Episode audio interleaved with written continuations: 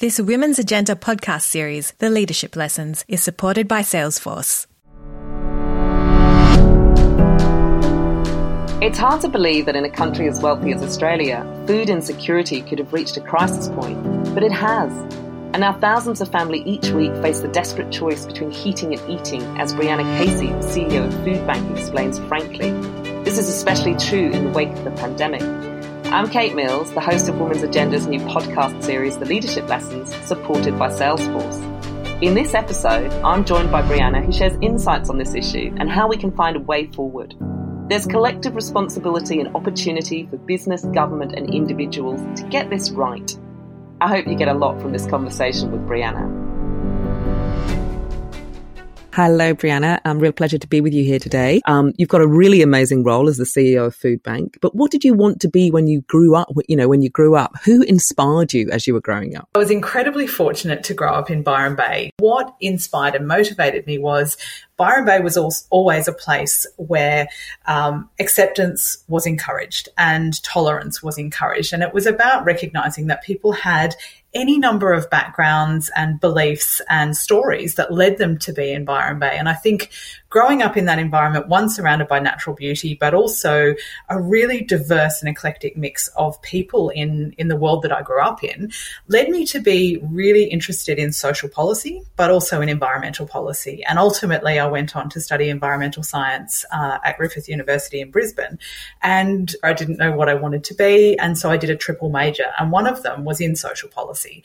And I think what it showed to me was while sustainability was a key driver and a key passion of mine, um, and we were at a period of time where we were looking at phasing out land clearing in Queensland and we're looking at the sustainable development goals or the millennial goals at that time, um, what really motivated and interested me was the role of people in that debate and the fact that people can have such vulnerable um, experiences and backgrounds and really providing a voice for those who don't have a voice has been a consistent narrative throughout all of my career.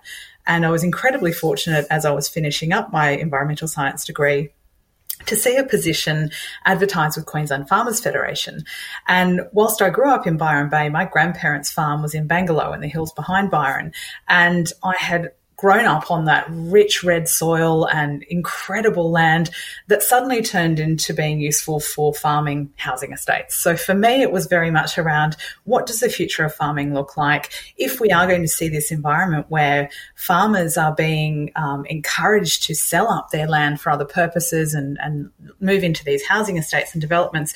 What does that mean for the future of agriculture? So for me, going into a, a, an environmental policy role at Queensland Farmers Federation was very much around pursuing those big passions of mine around social policy, but also sustainability. Um, and I have to say, I was not embraced and encouraged by my peers at that point in time. They um, they seriously questioned how someone who quote purported to be an environmentalist could go and work for farmers because a lot of people had a real stigma attached to what farmers were like back in the late 1990s. And for me, if I wanted to positively influence change in the way that we sustainably farm our landscape, why not be part of that debate? So there and there started my career at Queensland Farmers Federation. And and was it in that role your first your first proper job, if you like, where you started to feel like you could really have an impact on outcomes? Oh, very much so. And I was unbelievably fortunate in that I had a CEO and a chair at the time who really put a lot of faith and trust in me and my ability to be able to advocate on behalf of farmers. And it was during during a really contentious time, um, as I mentioned before, phasing out land clearing in Queensland. We were looking at chemical use in agriculture. We we're looking at runoff into the Great Barrier Reef. And through that role, I was given the opportunity to be an advocate for farmers and meet with politicians and have debates with senators about the future of agriculture. And I found it really inspiring and motivating. And as much by accident as by design. And, and, I've had a lot of time to reflect on how fortunate I was. And we had um, a, a, situation arise. And look, agri-politics can be unbelievably political, and peak bodies and peak farming bodies can go through big periods of tumultuous change. And uh, towards the end of the late 90s, coming into the early 2000s, in the middle of the drought, we went through that period ourselves as Queensland Farmers Federation, and our chair and our CEO moved on. And the incoming chair um, took a punt on me and said, you know, will you keep the seat warm while we're recruiting for a CEO? And I said, I'm 23 years old and I haven't got the first idea how to be a CEO. But he really saw something in me that I didn't even see in myself. And so I kept that seat warm for another six years uh, before I came down to New South Wales Farmers to work for them around drought policy and social policy as well. And honestly, that was the turning point in my career to have someone who believed in me at such a young age, who saw something in me that I didn't see in myself and recognized that storytelling and advocacy was something that I was deeply passionate about. And if I was to have a role in influencing government policy, I had to tell farmers stories and I had to tell them well. And I had to demonstrate that making changes to government policy would lead to better outcomes for sustainability, for our farmers, for the economy, and really deliver on that triple bottom line that everyone talks about. What were the big lessons that you learnt about leadership over those six years? I think one of them was surrounding yourself with people who inspire and motivate you. And I think it is the ultimate launch pad to be involved in the Farmers Federation from such an early age because you have people who not only have incredible expertise and knowledge, but have the capacity to really advocate for what matters most to them. So I was very fortunate to have a number of farm leaders who I found the most extraordinary advocates and, and have followed their career careers um, as my career has progressed. And I really look to emulate a lot of those leadership qualities that I saw. And I think, particularly when it comes to farming um, and particularly when it comes to agri politics, it's that leadership model where you're not out in front and shouting from the, the rooftops. It is that kind of corralling from the back and being there alongside people and, and inspiring and motivating and providing that leadership as a peer and a trusted colleague, not as someone, um, and, you know, apologies for the language, we use it a lot in farming, the shiny bums, the shiny bums who spend a lot of time sitting at desks and thinking they know the world. Guess what? You've got to get out there and get your feet dirty and understand the issues that you're dealing with. And I think for me, leadership has always been about um, seeking first to understand and then be understood. And I think that is something that has really um, been with me right throughout my career. Is you can't be a subject matter expert at everything. You can do all the reading you like and, and study all the things you want to study, but um, you need to surround yourself with people who understand the issues and, and can put it in a language that you understand so that you can then share that story and tell that story alongside them. And um, if there's one thing that I have lived my career by, it's it's around integrity and respect. And I'm never going to be an advocate for an industry that I don't believe in, for um, a cause that I don't believe in. For me, unless I genuinely believe in what I'm doing and and I support it wholeheartedly, I'm not going to come across as authentic. I'm not going to be authentic. I'm going to be a talking head for someone who doesn't need it. I will always be in an industry or a sector or in a role that is about sharing a voice on an issue that I feel passionate about. And I've just been incredibly fortunate that from farming to early childhood education through to food bank, that is a constant in my career. And it's something I'm really proud of. Yeah, and it's interesting how you draw the line between those three because anyone looking from the outside might think, oh, it's quite different actually, you know, moving from farming to early childhood education. But when you draw that line through the three, it of course makes sense. So of course you're there in Queensland for six years and then you moved to New South Wales. What was the impetus and are the issues the same when you cross, when you cross the border?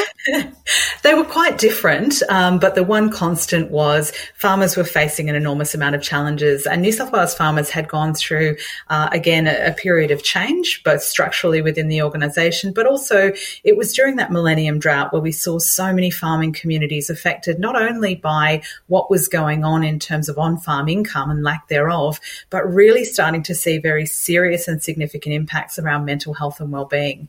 And when I came down to New South Wales farmers, um, the role that I went into was called Rural Affairs, and it was very much around those social policy issues that really needed talking about.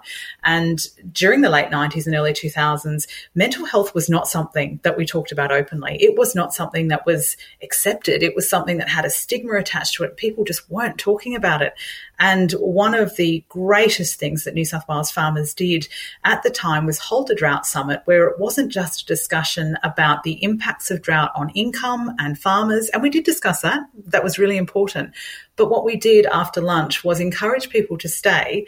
And we had a session called Bugger the Drought And honestly, that's that's what we want to say. Bugger the drought. Let's just talk about what this is doing to our people. And it was one of those incredible turning points where we as a community said it's actually okay to talk about the fact that you're not okay, and we need you to reach out and ask for support. And it was at a time where Beyond Blue had just started, and we finally started having great conversations about the fact that our farmers weren't just at risk in terms of the work they were doing on the land, they were at risk in terms of their futures. And we set up the country's first ever rural mental health network. And we really corralled all of the voices that we needed around the fact that farmers needed that support. And we needed to ensure that when a farm family is at its most vulnerable, that there were those resources to wrap their arms around that family and support them. And I'm really proud that that pattern has continued right through to today, where we don't just talk about about the economic impacts of drought or the economic impacts of bushfires and natural disaster. We talk about the impact on the family unit, we talk about the impact on people, and we talk about the impact on people's mental health and well-being. And if we don't discuss these things, we can't manage and treat them. So I'm just thrilled that it is part of our everyday vernacular now. We talk about it openly, and that's terrific. Um, you, you're there for a few more years, and then you move to the Australian Childcare Alliance New South Wales. You are, of course, a mum yourself. I think you've got two yes. children, if I'm right. Yes. Um, yes, indeed what was the what was that move about? And what were the challenges that you were looking for? You've drawn a really nice line through your different jobs in your career but at the same time from the outside it might look quite different. Look i'm going to be honest that this was an accidental success story in that um, at new south wales farmers and my boys were very young at the time and i had the most extraordinary president that i was working under in fiona simpson who's now the national farmers federation president. Uh, first female president of the farmers federation and a trailblazer and a change maker uh, and she and I were involved in the mining and coal seam gas debate, and, and it was a really busy time. But I'm going to be really honest here and vulnerable. I suffered burnout and I had two young children and I felt like I was failing them as a mother. I felt like I was failing New South Wales farmers because I wasn't 100% there. My mind was in 100 different places and I needed a break. And so my plan was best laid plans. My plan was to take a year off, be a stay at home mum, do all the things that I never had time to do from drop offs to pickups to reading groups, you name it. And uh, a week after I, I finished up to, to embark on this year, um, I had a phone call from a recruiter telling me about this amazing job, 20 minutes from my home, representing mums and, and an industry um, and a sector that was about promoting and encouraging high quality education and care and accessibility and affordability for parents. And, and I will say mums because primarily when we talk about this debate, it's about mums returning to work. Uh, it is changing and that's a very positive thing. But for me, I went and found out more about Australian Childcare Alliance New South Wales. Um, and it is the peak body for privately owned long day care services across New South Wales.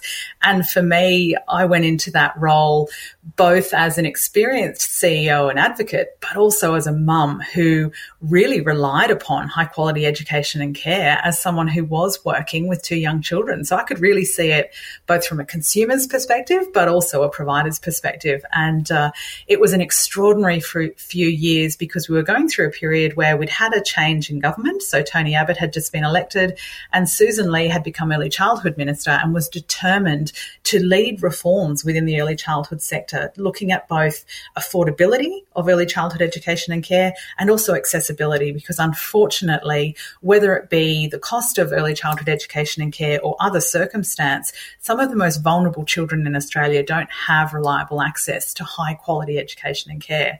Um, so again, for me, it was about providing a voice for those vulnerable children and ensuring that providers had the tools that they needed to continue providing high quality education and care, uh, but also families had access. And I was involved in some really significant reforms of the early childhood sector and sat on a ministerial advisory council leading those reforms. And again, in terms of leadership, it was enormously challenging for me because I was seen as someone from outside of the sector. I was sitting around a ministerial advisory council with primarily women who had been involved in early childhood education and care for decades and they had a wealth of experience. And here I was as a farm lobby expert coming in to try and tell them what was best for children and providers. So uh, it was quite isolating, but uh, I think hopefully when we look back on it and, and certainly the deep friendships that I made with a number of colleagues in the sector, I really hope they respected the policy gravitas that I brought to that debate and the fact that we were able to provide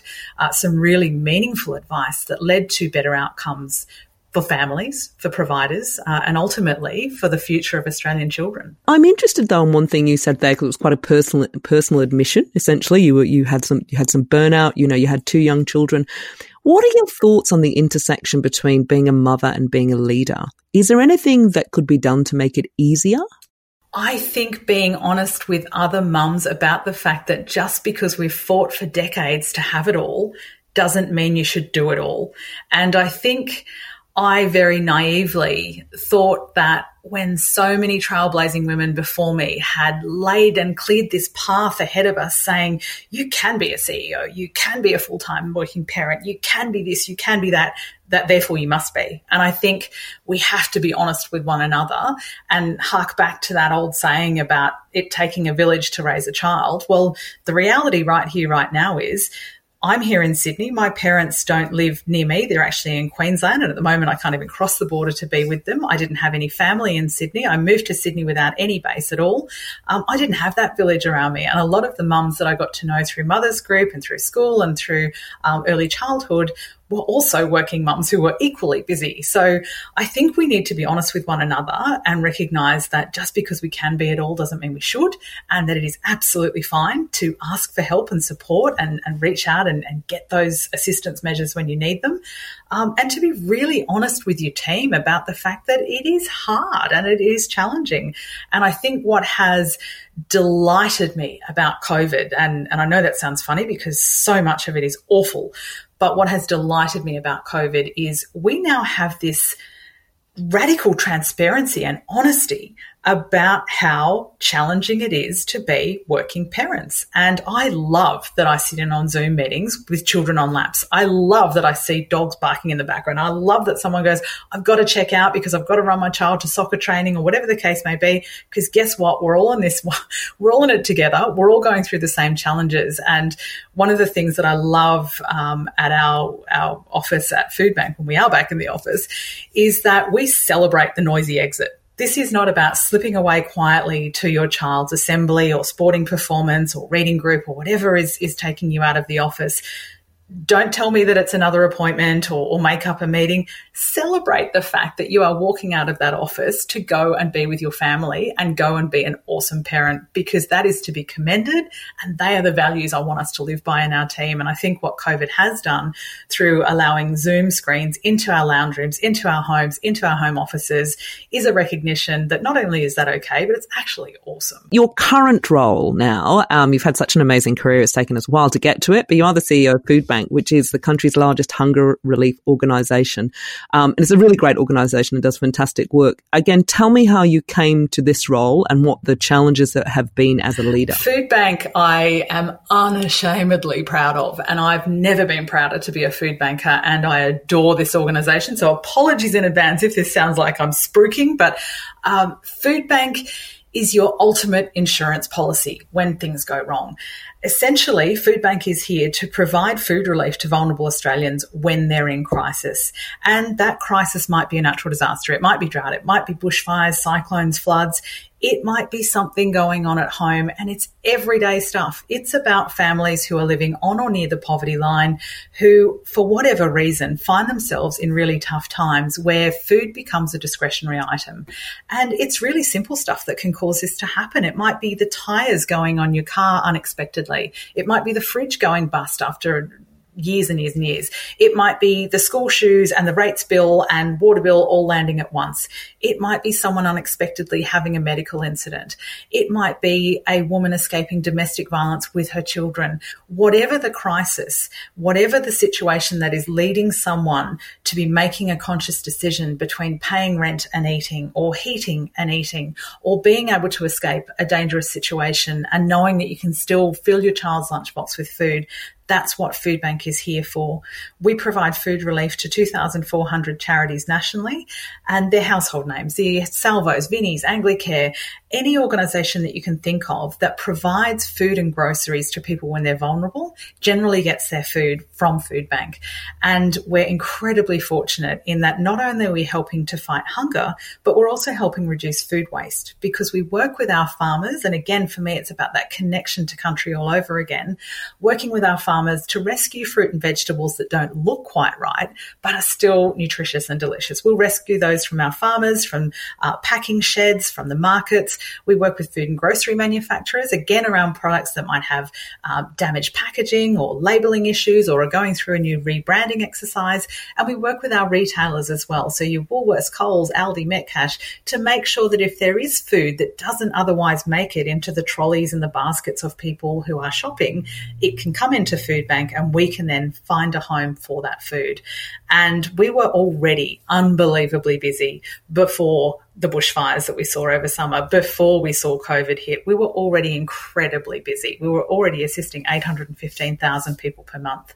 What we have seen throughout January when the bushfires devastated so much of New South Wales, Victoria, and South Australia, and then we didn't even take a breath and we went straight into COVID the great thing about that is Food Bank has been there throughout all of those crises back to back to support people when they are at their most vulnerable. Um, the challenge we have right now is one of exhaustion. Our teams have not had a break since New Year's Eve, um, but also one of sustainability. How do we make sure we can continue to provide this level of support to so many Australians, knowing that not only are they vulnerable right now, but when we're going into an economic recession, when unemployment rates are so high, what are we going to do over the next couple of years to make sure that nobody slips between the cracks? And that's what's keeping me up at night. And what are your thoughts about that? Because, you know, we're standing here at this point, it's the beginning of the decade, um, very, uh, uh, very unusual, very different start to a decade than, than what we might have expected. Um, and we know that there are some, that there's going to be really tough economic times coming out of this. What are you thinking about? How are you going to meet that challenge? Part of it is around having enough food and groceries to provide not only the current client base, but the client base into the future. So it's around having those wonderful relationships with our farmers, our manufacturers, our retailers, and, and the Australian food and grocery industry as a whole, and ensuring that we can tap into those products and supply chains during these periods where they're under huge stress themselves. I mean, trying to source food and groceries during that panic buying period was incredibly tough. But thanks to the, the maturity and the longevity of those relationships that we do have so many iconic Australian brands stepped up to support us, and they deserve all the recognition in the world and then some for the generosity and kindness that they showed to Food Bank during that period. So that's a, a, a key challenge in itself, and ensuring that we have sufficient funds to be able to buy that food. Um, unfortunately, because of drought and, and some of the challenges that we have seen, we're not able to rescue as much food as we traditionally would be in the past. Um, so we've embarked on a fairly uh, active fundraising strategy to make sure that we have sufficient funds to be able able to buy the food and groceries to support Australians in need.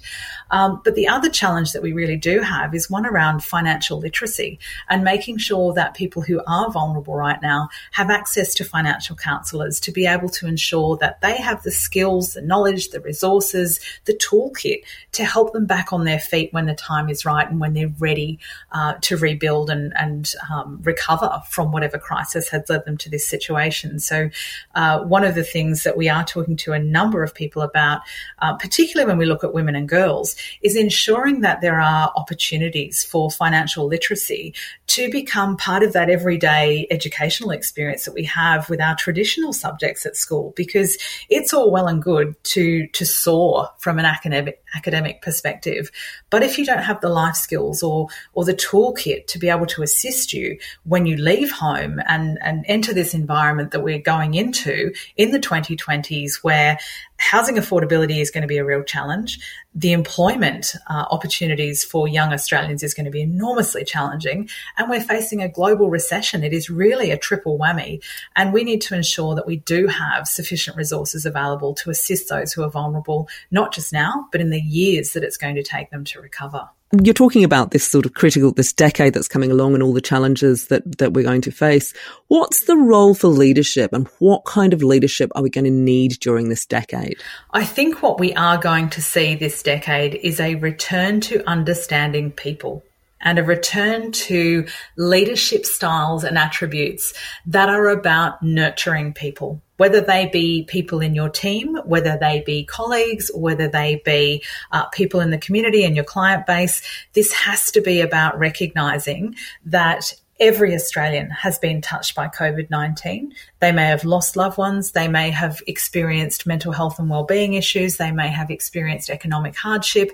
Every Australian has been touched by this. And I think we're going to need a renewed sense of sensitivity, of kindness, um, and one of honesty. And I think the leaders who are impressing me the most at the moment are those who are leading with personal experience and leading with honesty and showing their teams that it's okay to be vulnerable, that it's okay to be a hot mess sometimes, that we're all really uh, struggling with uh, just the pressures of getting through this period and, and the pressures and the expectation, the weight of expectation um, that we're going to come out the other side bright, bright and shiny and new. I think it's it's really important that we be honest with ourselves as much as with our colleagues and our teams about the fact that it is a long haul and a long slog and that we need to take breaks and I mean very genuine breaks where you can take the time